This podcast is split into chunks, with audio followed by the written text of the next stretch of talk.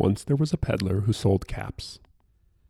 But he was not like an ordinary peddler, carrying his wares on his back. He carried them on top of his head. First, he had his own checked cap, then a bunch of gray caps, then a bunch of brown caps, then a bunch of blue caps, and on the very top, a bunch of red caps. Welcome to A Thousand and One Good Nights, a new podcast about the stories behind bedtime stories. Turn the pages with two new dads, one a psychologist and one a book editor, as they try to understand the nighttime ritual of their foreseeable future.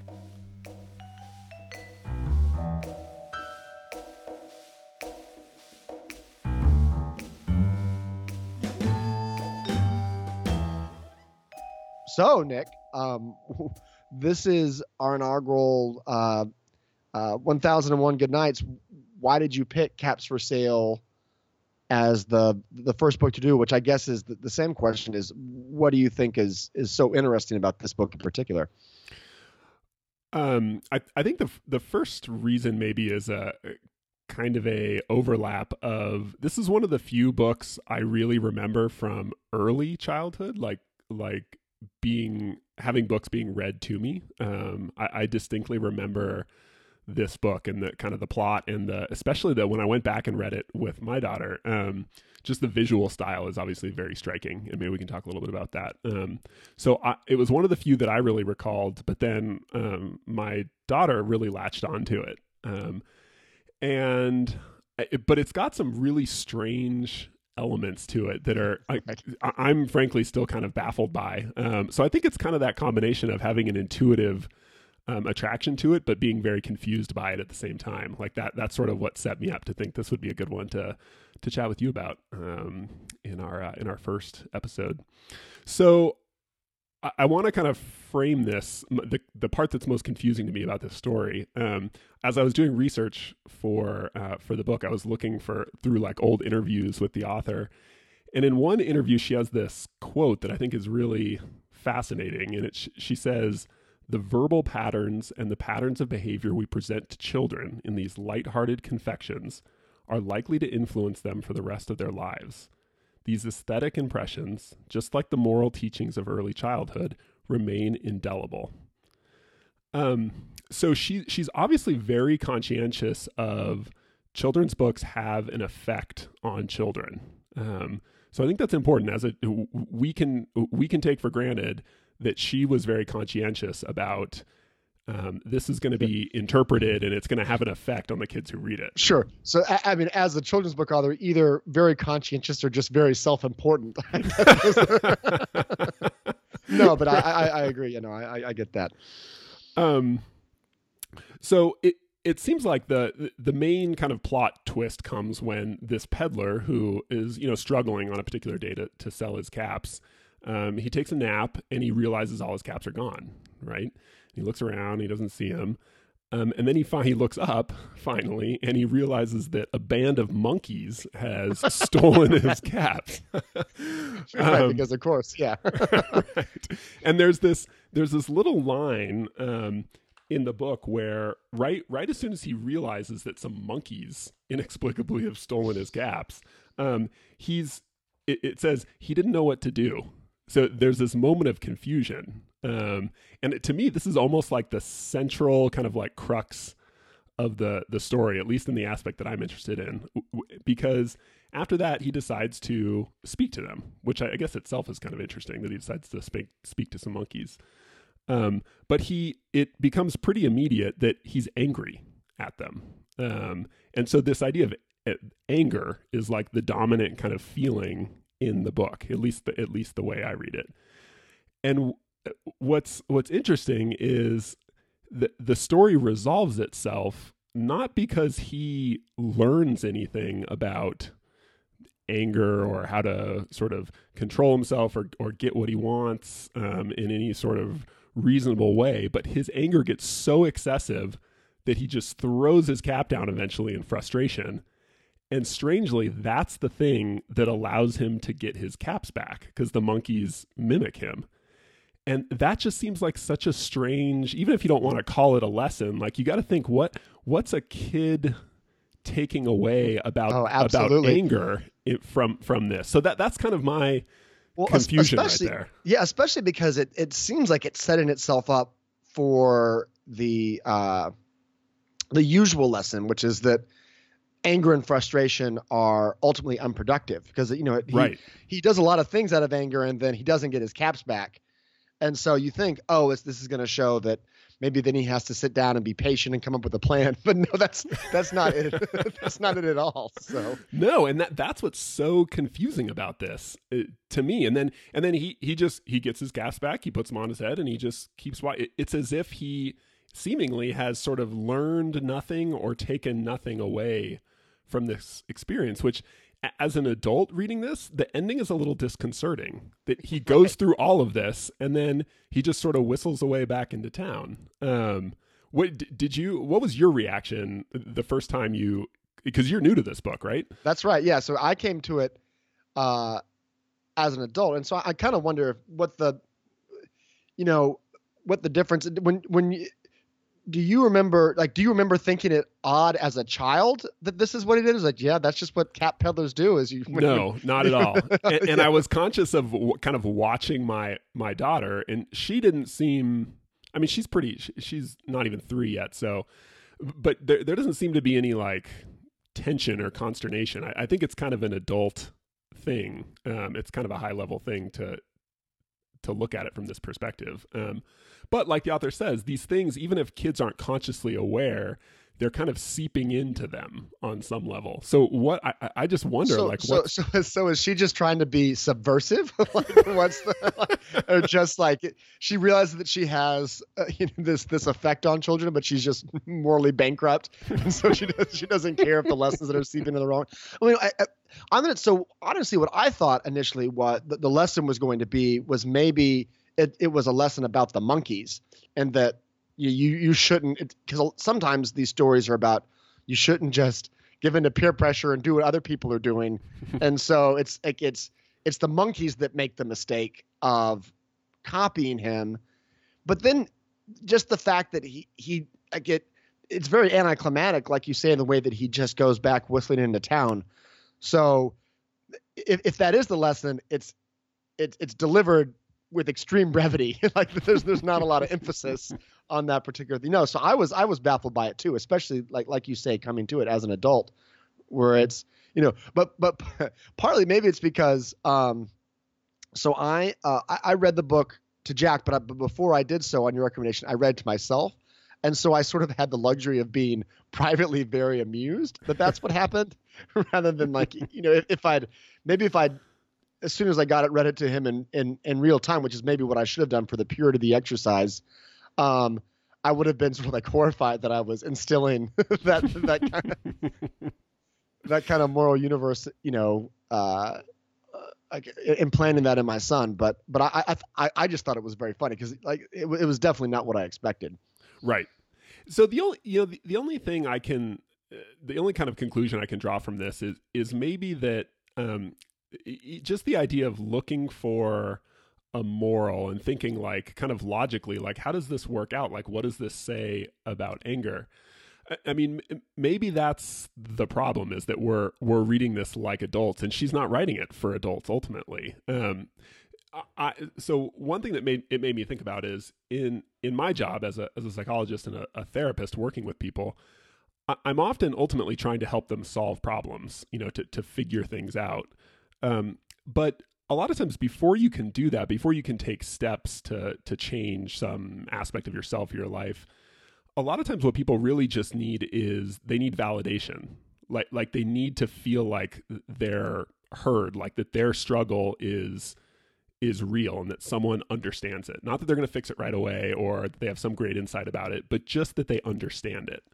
Right. And so part of me thinks this this this book, what happens in the book, it from a kid's perspective, this may feel very lifelike. Like they, as a kid, stuff just happens to you. And I got to imagine like crazy sounding, like looking things just happen to you, like out of the blue. Probably much crazier than like having your cap stolen and looking up and seeing that it's a bunch of monkeys in a tree. Right. And and as a kid, you probably just experience tremendous amounts of emotion, um, and then just as magically as the problem arose, a, a solution, you know, comes about. And then you just, like kids do, they can throw a huge tantrum, and then five minutes later, they're just they're cuddling on your shoulder.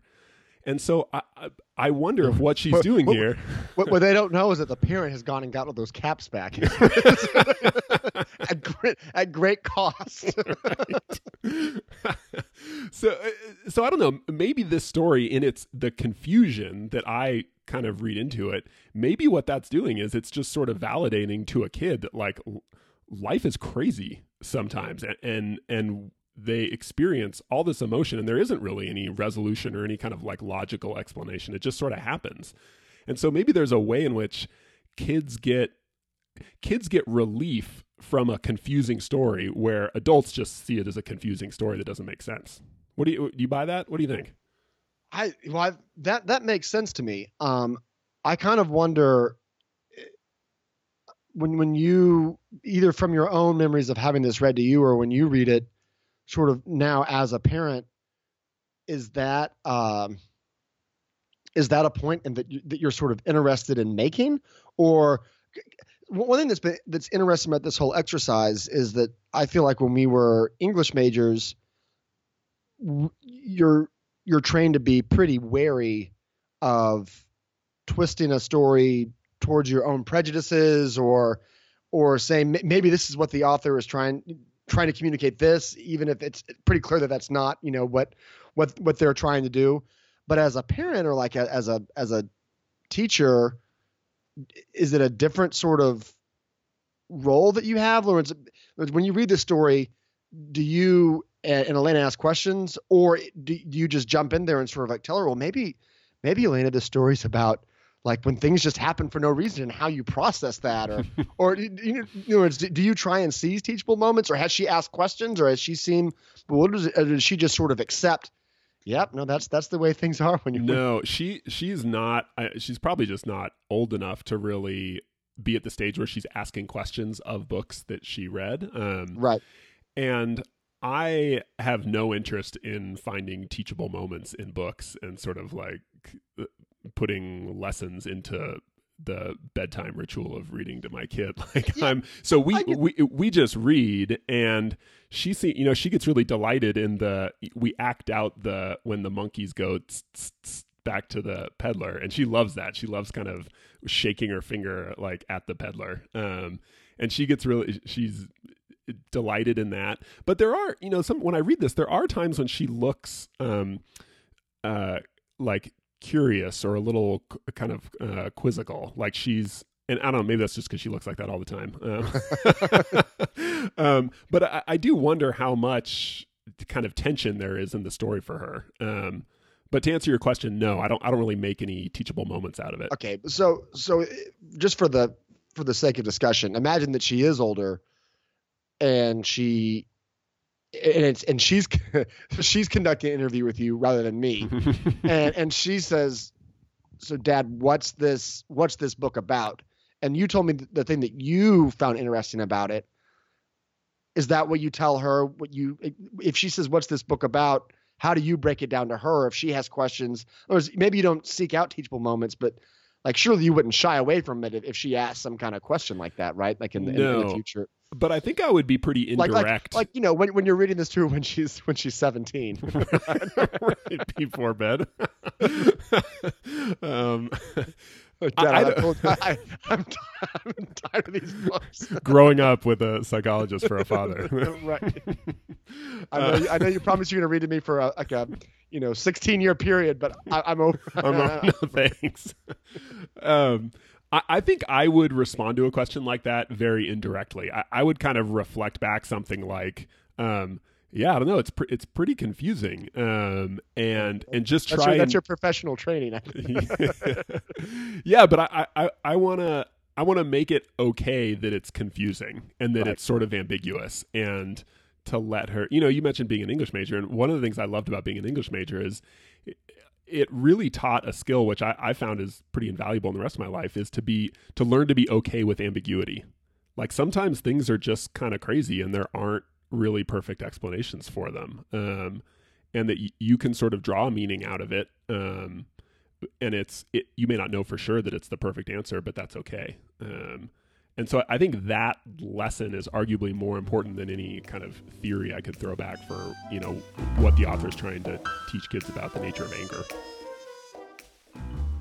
Once there was a peddler who sold caps, but he was not like an ordinary peddler, carrying his wares on his back. He carried them on top of his head. First, he had on his own checked cap. Then, a bunch of gray caps. Then, a bunch of brown caps. Then, a bunch of blue caps. And on the very top, a bunch of red caps. Yeah. He walked up and down the streets, holding himself very straight so as not to upset his caps. As he went along, he called, Caps! Caps for sale! 50 cents a cap! Yeah, that makes that makes total sense. And I feel like interesting enough that that kind of gets at the thing that I thought was most interesting about this, which is just sort of um, like so one one of the really like the, the the book as short as it is is sort of a masterclass on just the conspiratorial nature of of, of fantasy in, in children's books. So they're not just creating these bizarre worlds. There's this sort of like wink wink relationship, like the like the the authors treating the the audience and the reader like they know kind of the arbitrary rules of the worlds. So, I mean, unless I'm missing something about 1940s haberdashery, there's no way to really be prepared for the fact that like the, the red cap's the most popular Right. cap. But when the narrator tells us, you know, nobody wanted any caps that morning, nobody wanted even a red cap. Like we're we're supposed to know, man, yeah, it must really be tough, you know, market wise if nobody even wanted a red cap. That's really like, economic troubles. So and and but and so I try, you know, I know you don't want these things to be a uh, a teachable moment, but I feel like it's first of all that kind of cahoots of silliness is is so much fun. I don't I don't know why it's why it's fun, but maybe it's maybe it's because uh, the parents and kids it, it kind of levels the playing field. Like the Huh. like usually it's the, the parents know the the how the world works and the you know the kid asks the parents how the world works, Oh, but interesting. we're we're just sort of in this bizarre world. I mean, everything. The, the thing is, it's kind of a mundane thing. This guy's just a cat peddler, but there's a there's some things that are just off about it. Like Yeah, he transports that the caps in a very impractical way on like in a stack on his head instead of you know hat cases or boxes or something like that. So it's definitely not the it's not the most uh, sensible way to sort of conduct his business. um, and uh, so we're the, the kid and the adult are sort of adrift on this together. But what I think is like funny is if if you're thinking about you know, if if a kid does ask questions, how do you answer them? Like if they say, "Well, is that the best way to to carry caps?" Do you like it? Kind of ruins the like the, the conspiracy of the, the fantasy. Say, well, for some reason he's carrying these caps, you know, like this some, but but just so you know, in, in the real world, you're not going to want to, you know, if you're selling caps, you're going to want to put them in a push cart or something, something like Awful. that. You can't say that. you just fail it. I mean, sorry. I know this is the first episode, but you fail at good night reading if, if you explain caps for sale like that. right but so but uh, you know but so that that's kind of an extreme i mean that that's a that's a, a real killjoy like, way to do it but but there's obviously like more minor kind of inflections on that where you're sort of like trying to you know parse i mean i guess this is the problem in, in any any bit of fiction um which is that you know some things in, in fic- books aren't real but they they they deal they deal in truth somehow and you know how you kind of like sort that out especially when you're you're young and you're just absorbing all this information about what the world is Right. um i mean maybe it's not that important i mean i feel like there's i, I don't know anybody that's like a you know grown up to be a 25 year old and is still trying to find hogwarts. I mean i'm sure there i'm sure there's a few people out there but like you can learn fairly soon kind of how to parse what's real and what's not and and even what's silly and what's not. But does that question make sense at all about how like you kind of navigate like well this is like we these these things are the book has this own internal logic and you you sort of like have to you have to respect that. I part of me wonders if what if when that when a kid hits that limit and they start to realize like hey this is kind of, this doesn't make sense. Like what's yeah. I, I wonder if that also is just the time when they stop being interested in the book. And so it almost Oh. like doesn't come up. You know like it's a, a kid is only going to be interested in it when it is kind of magical. And then and then once they once it becomes about like um you know like learning things about life and like why does it I, I don't know. Like may, maybe that maybe it stops becoming appealing. But so well, here's the other question is do you, you think they can sense that it's magical? So you think that they can that kids when they're reading books like this they know that there's something goofy about stacking you know 20 caps on your head or how, however many it is that, that, that he has and that that flags for that? Or is it maybe they um, I don't know about the caps, but like the fact that there are, you know, there's like a dozen monkeys in, in a tree, like above a. a I, I don't. I don't. I think there is something like I, I remember the first time we we read this and I flipped the book and she was definitely surprised when it turns out like where all his caps is gone is that there were like 15 monkeys in a tree and each one of them was wearing a cap like that was not expected like you don't right yeah twist um, um, so I, I don't know. Okay, restate your question for me, and, and let me see if I can give a more direct answer to it. oh, oh no so so how do you um first of all part of it wasn't even may- maybe that was what was confusing because it wasn't even a question really because i was just sort of marveling at you know how much fun it is that the, the reader is is expecting to know about these arbitrary rules Yeah. but then my question is just like sort of well when you're navigating this with a with a child like how do you how do you sort of like navigate the the, the differences? And maybe maybe the the the probable answer based on like the score with which you treated my pushcart question is that you, you you don't you, you just you just let the book be and you don't try and say this is you know now this this is this is a terrible way to do caps for the sake of the story. It's just like accept that this is how he does it. No, I know- think you. I think you reflect back the kids' confusion and and questioning. I, I think you just sort of. Um, it's such a therapisty term, but validate their experience with it, and and you can. Yeah. that's that's what I was trying to get at, which is like that for for them to find it wonderful, you know, they they've got to know that there's something unusual about it without you sort of saying, "Yeah, I've never seen that happen," but that is crazy. You know, you, you know what I mean? Like it has to Yeah. be there has to be something remarkable or, or, or zany at the very least for for for it to be intriguing, or maybe. Maybe not. Maybe it's you know the the rhythms and just just the the picture. Maybe just even the picture of the peddler with all the caps on his head looks silly, even if they even if it's something that people might do. It, it just looks kind of goofy. There's a lot of things that people do on the regular that are just goofy looking, and Right. maybe this could be one of them. I don't know. So who? I, I, this kind of gets to maybe both of our points. Um, a, a kind of straightforward question, which is: Do you, when kids read this, do you think they identify more with the peddler or with the monkeys? Like- Oh, like who?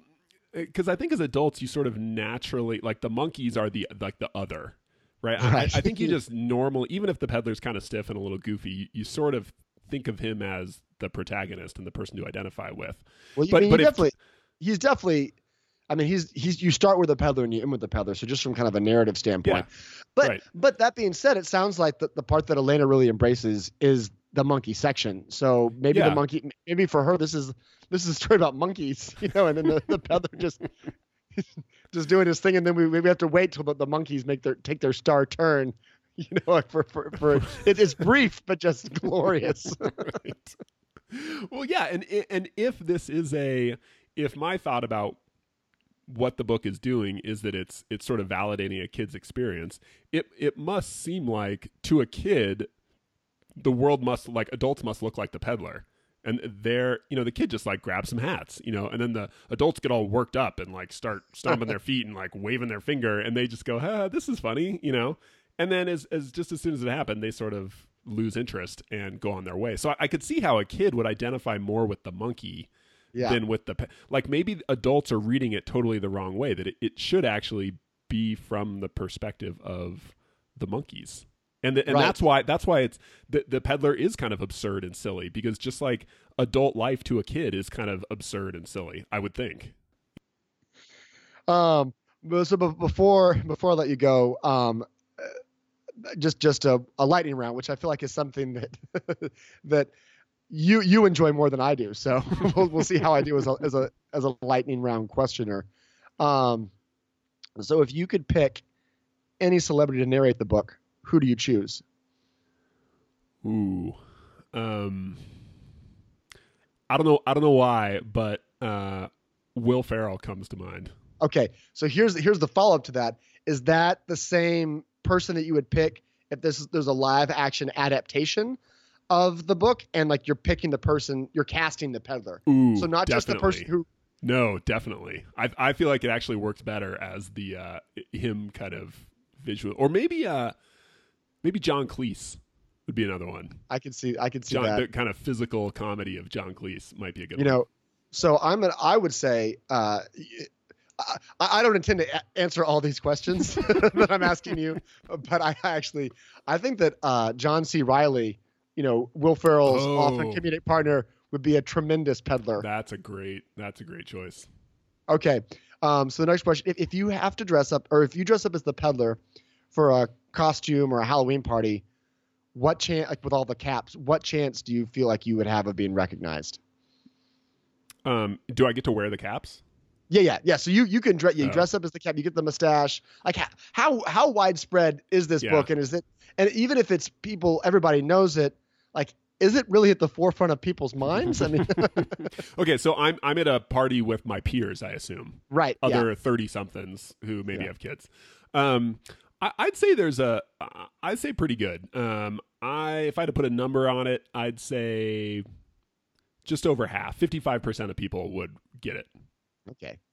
Very confident. you I like false Uh, precision with numbers. right. Yeah, that's right.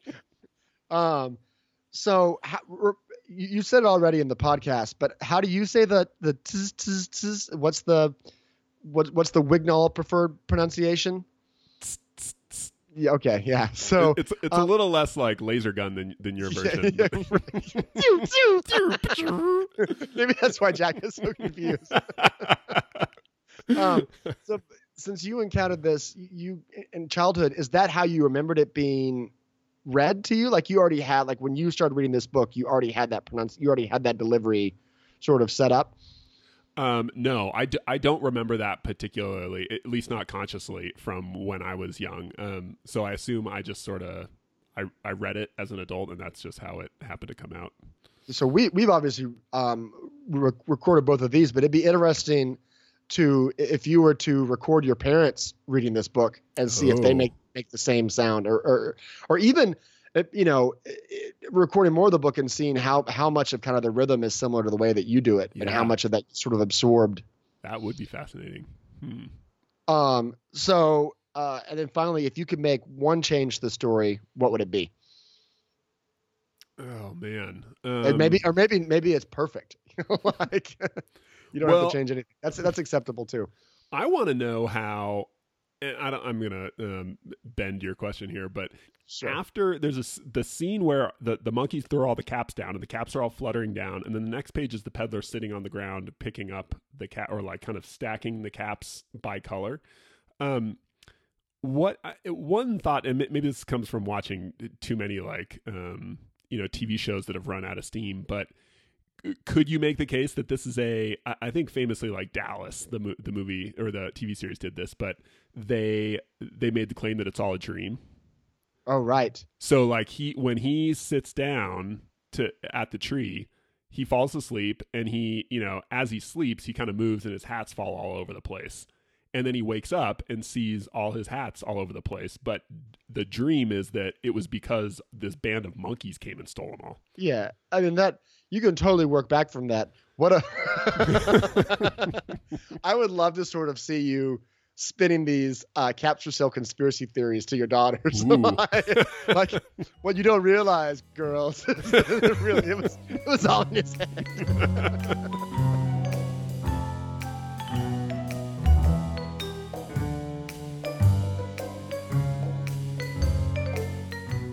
Hey everyone, we hope you enjoyed this episode of 1001 Good Nights. If you want to learn more about this book and other bedtime stories, check out our website at 1001goodnights.com. That's 1001goodnights.com. Be sure to sign up for our monthly email newsletter to get updates about upcoming seasons and other new content. Finally, please help us out by rating the show on iTunes. This helps spread the word about the show and get it in front of new listeners each week.